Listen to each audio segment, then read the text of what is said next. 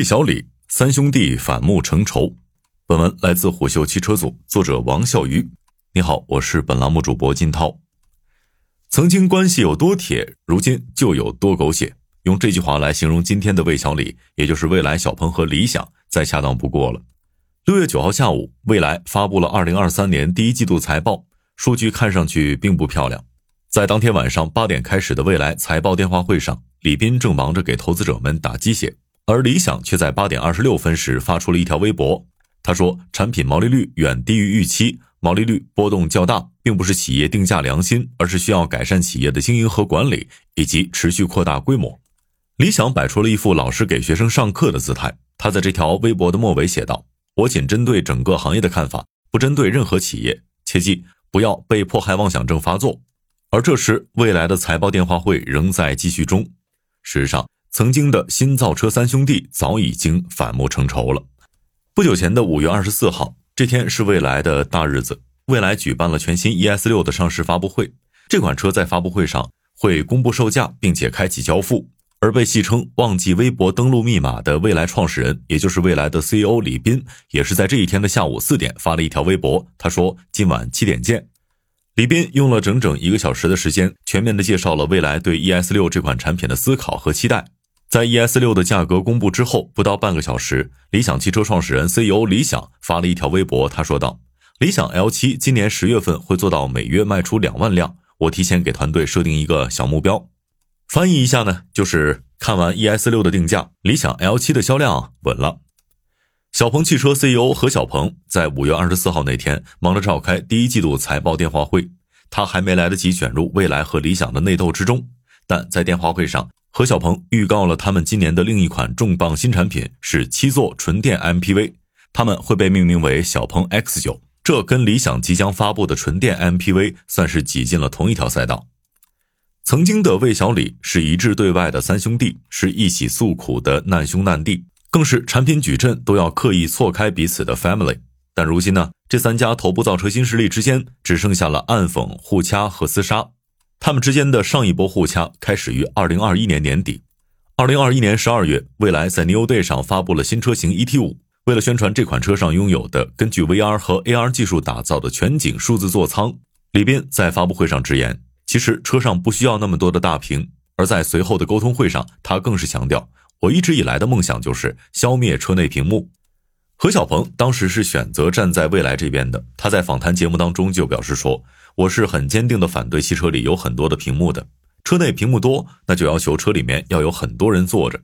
此言一出，理想汽车彻底坐不住了。要知道，理想主打的就是五屏交互的功能啊。很快，理想在微博上开启了反击。他说：“最近出现了一种观点，说是有了 VR 设备以后，车内就不需要屏幕了。”他还说，不要轻易定义那些你连用都没用过的产品，甚至还略带指向性的说道，在定义产品前，请务必确保自己掌握最基本的 VR 理论知识和足够的使用经验，不要轻易用概念误导消费者。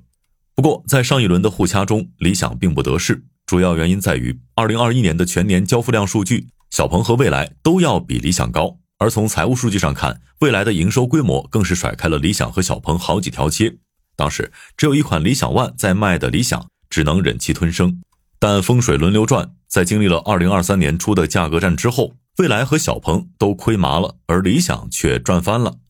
从今年第一季度的交付量看，理想汽车达到了五万二千五百八十四辆，是三家当中最高的，而交付量的差距直接体现在了营收数据上。理想一季度营收规模达到一百八十七点九亿元，蔚来为一百零六点八亿元，小鹏则是四十点三亿元。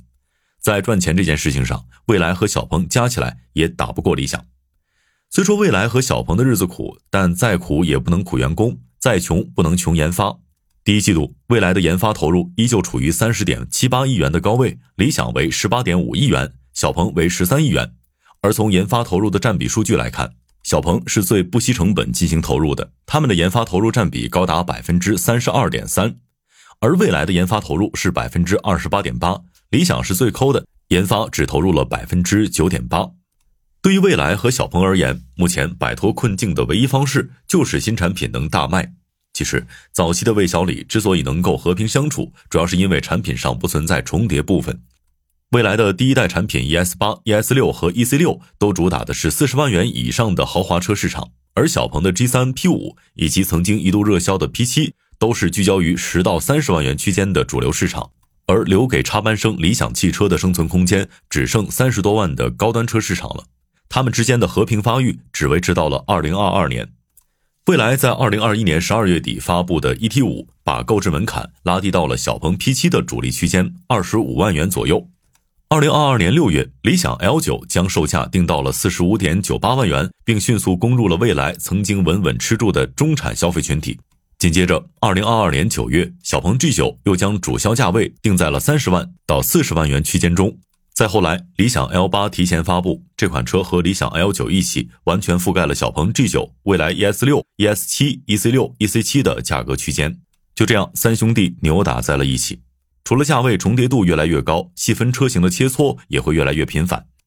前不久，何小鹏在微博中提到，除了 G 六之外，小鹏也将于四季度正式推出首款 MPV 产品 X 九。并强调他们会打开年轻态的 MPV 市场，而理想汽车的首款纯电车型 W 零一定位也是 MPV 车型，并且也计划在第四季度发布和交付。当然，产品打架之余，魏小李未来还要分出一部分精力在路线之争上面，换电还是超充，三兄弟之间为此争论不休。二零二二年八月，小鹏汽车超级补能发布会上，何小鹏表示，电动汽车应该要能够充电五分钟，续航两百公里。他还说，纯电动汽车可以依靠超快充、高续航和自营充电站淘汰混合动力新能源汽车。而这一观点既指向了采用增程式方案的理想汽车，也在暗中戳着主打换电的未来。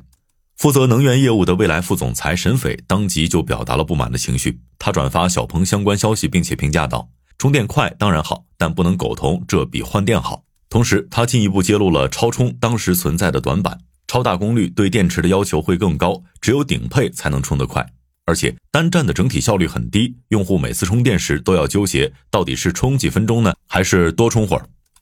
上一集小鹏和未来的争论未分胜负，下一集理想就带着小鹏起飞了。二零二三年上海国际车展，理想发布了八百伏超充纯电解决方案，这个方案可以实现充电十分钟、续航四百公里的充电体验。到二零二三年底。理想汽车目标建设完成超过三百座的高速充电站，到二零二五年目标建成三千座以上充电场站。本质上，小鹏和理想选择的超充路线与未来所坚持的换电路线并不是矛盾和对立的关系。未来曾经多次提到，他们自己也在布局超充网络，并且他们也反复强调自己的电动车是可充、可换、可升级的。就补能体验这方面来说，未来的换电确实要比小鹏的超充好一点。但最尴尬的地方在于，蔚来现在基于 NT2 平台车型仍处于四百伏平台，这就导致了蔚来无论是充电效率还是整车能耗都很难进一步优化。蔚来曾透露，他们会在二零二四年推出八百伏高压平台电池包，并计划搭载到蔚来第三代平台 NT3 的车型中来。这就意味着蔚来今年的在售产品与八百伏平台几乎无缘，而小鹏的 G9 和 G6 都是八百伏高压平台的产物。理想之所以迟迟未量产纯电车型，也正是在等八百伏平台的供应链和产能能够达到他们自身需求的标准。除此之外，路特斯、极狐、安维塔这些品牌也都在量产和交付高压平台车型。如果将八百伏高压平台比喻成手机中的五 G，那么现在市面上的四百伏平台就是四 G 手机。当五 G 手机开始慢慢普及，四 G 手机的价值不可避免的就会逐渐下降。好，以上今天的商业动听，下期见。